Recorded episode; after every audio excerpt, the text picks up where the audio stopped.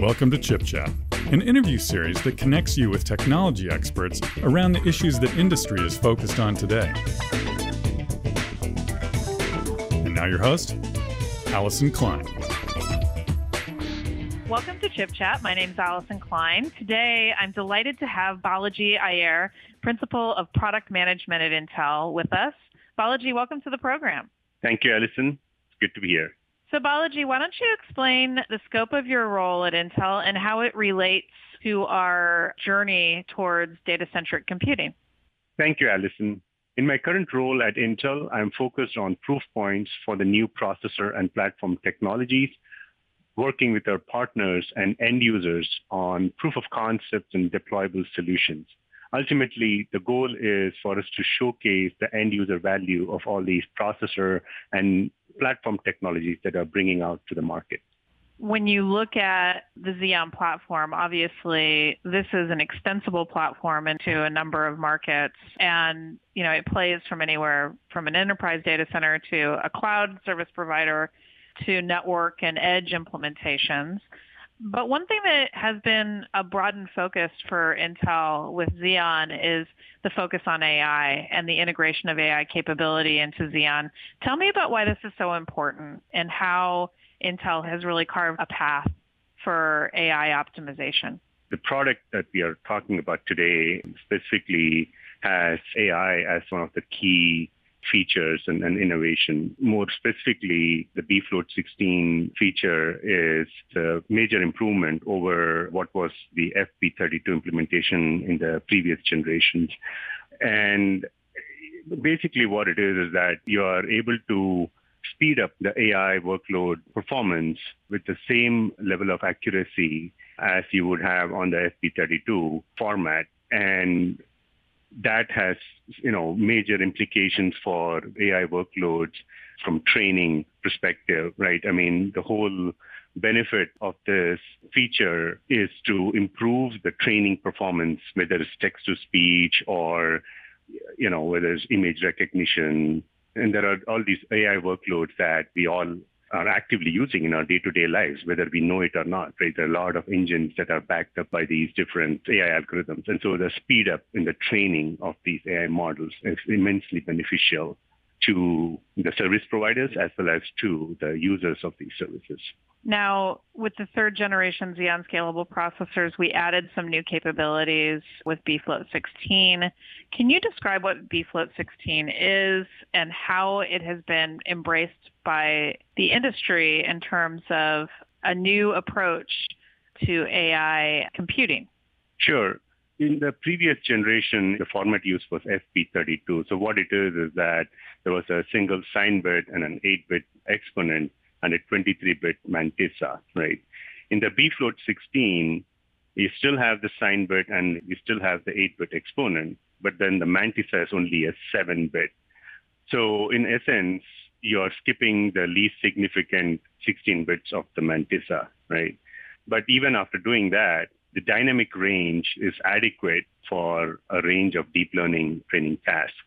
And so that's what I was mentioning earlier on is that because of that, you are still able to train deep learning models much faster, but with similar accuracy. Now, this has wide use across the industry, which relies on several different frameworks, like, for example, TensorFlow, which was originally proposed by Google, or PyTorch, which was proposed by Facebook.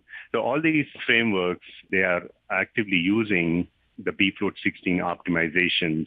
And so that will help any workloads that are running on these frameworks to be able to benefit from the performance gains that these bfloat 16 optimizations bring to the table. And we have several experiments that we have done, proof points that validates all the performance projections that we have been making.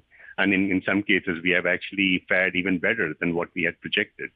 Now, obviously, readying this type of capability takes a lot of work with our industry partners. You mentioned TensorFlow. I know that we've also worked with Facebook on optimizing around bfloat 16. Can you talk about how that work happens with our lead customers and why this is such an important area for us to invest engineering time so intimately to drive optimization?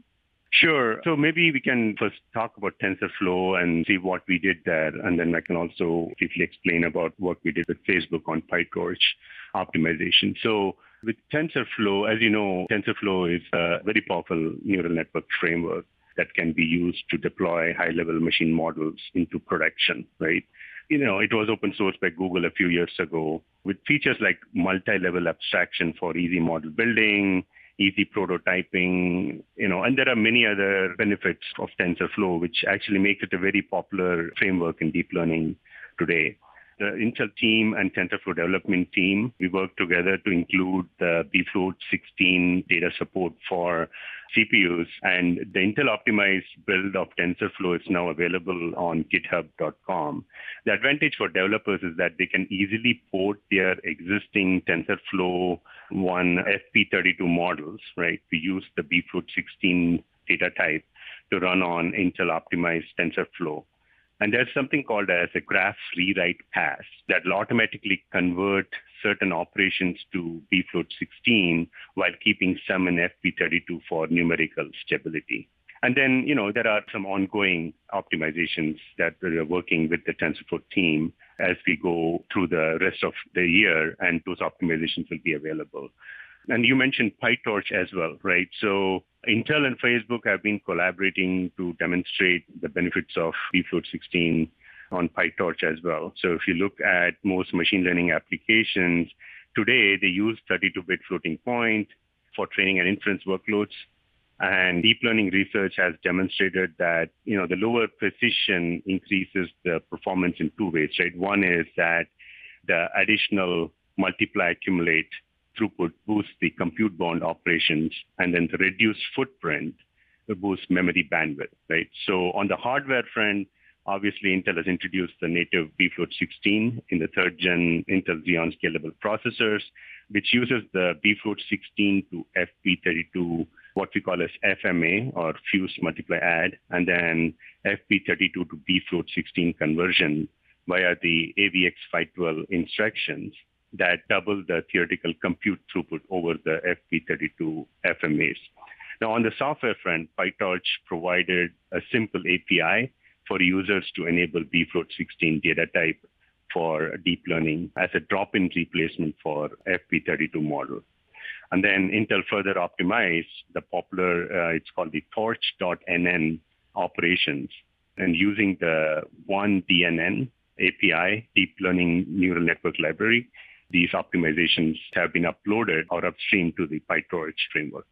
You know, I think that as I look at this, one of the things that comes to mind is that we see tremendous uptick with bfloat 16 within the large service providers. You've described a number of examples of folks taking advantage of bfloat 16 in their code. How do we see this evolving over time in terms of adoption? And what are you hearing from the ecosystem associated with the technology? So we just looked at a few examples on the framework side, right? TensorFlow and PyTorch. We also did several other proofs with other CSPs. So for example, there is this model called BERT, right? And BERT is a natural language processing transformer, basically. And it's finding a lot of use cases today. For example, you know, Allison, you might have used many search engines, right, where as you start typing, it'll predict the next word that you're typing, right? You must have seen it either in a Gmail or any other social media messaging app, right? And the next word prediction is, is a very popular way of speeding up your messaging experience, right? And so BERT is basically a model that a lot of the CSPs that are offering these sort of messaging services are embracing. For example, Alibaba, they have a, a BERT optimization and we did some experiments on inferencing on BERT with Alibaba and have seen some tremendous performance gains, almost about 1.83x gains with the bfloat 16 solution over FP32, right? And similarly, there is this text to speech, which has various use cases, right? In fact, Tencent has been uh, very prominent user of text to speech. If you look at some of their applications like the smart speaker, uh, their smart speakers called Ting Ting, which is very similar to your like, you know, Alexa or, or say Google Assistant, right? And so basically, oh, Ting what it does is converts text messages to voice format and reads them out to users, right? How cool is that? And, you know, there are other use cases, right? Obviously, like voice bots, for example, in contact centers, where companies can deliver a better voice experience for customer service by dynamically generating speech, right? So instead of playing static pre-recorded audio, right, you can provide a more natural voice experience to your customers. And then another use case could be like voice generation in devices. Like, for example, companies can enable natural communication with users by empowering the devices that they sell to speak human-like voices, right? So it improves the user experience and make for a richer, engaging interaction between the device and the user. Just this past weekend, I came across an interesting piece of news article that talked about how researchers from IIT Chennai in India are using the text-to-speech technology to create online classes in the current COVID situation.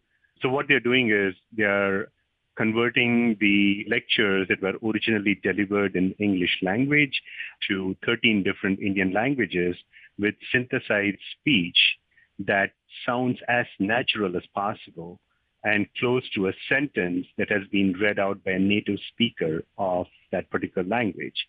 So as you can see, the possibilities are immense and there's a growing number of use cases in this space the bfloat 16 is helping in increasing the adoption and also the performance of these various services that are offered by these service providers. Now, you know, Intel has delivered now three generations of optimizations on Xeon Scalable for AI workloads. This was the first time that we delivered something that applied across training and inference workloads. What's next in terms of capabilities on Xeon for AI with future generations?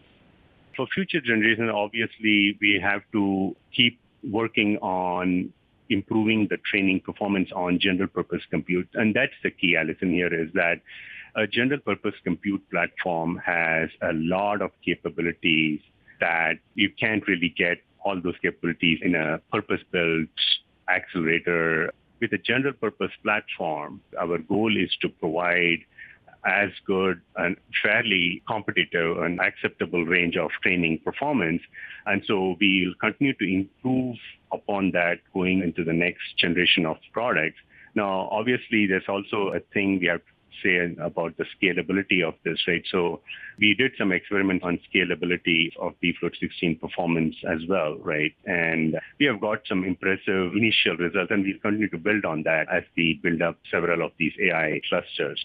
Like, for example, right, we did an experiment on bfloat 16 training performance on ResNet, which is an image recognition model on TensorFlow on an eight socket node from an ODM called Hyve Solutions. They have a Catalina platform, as they call it.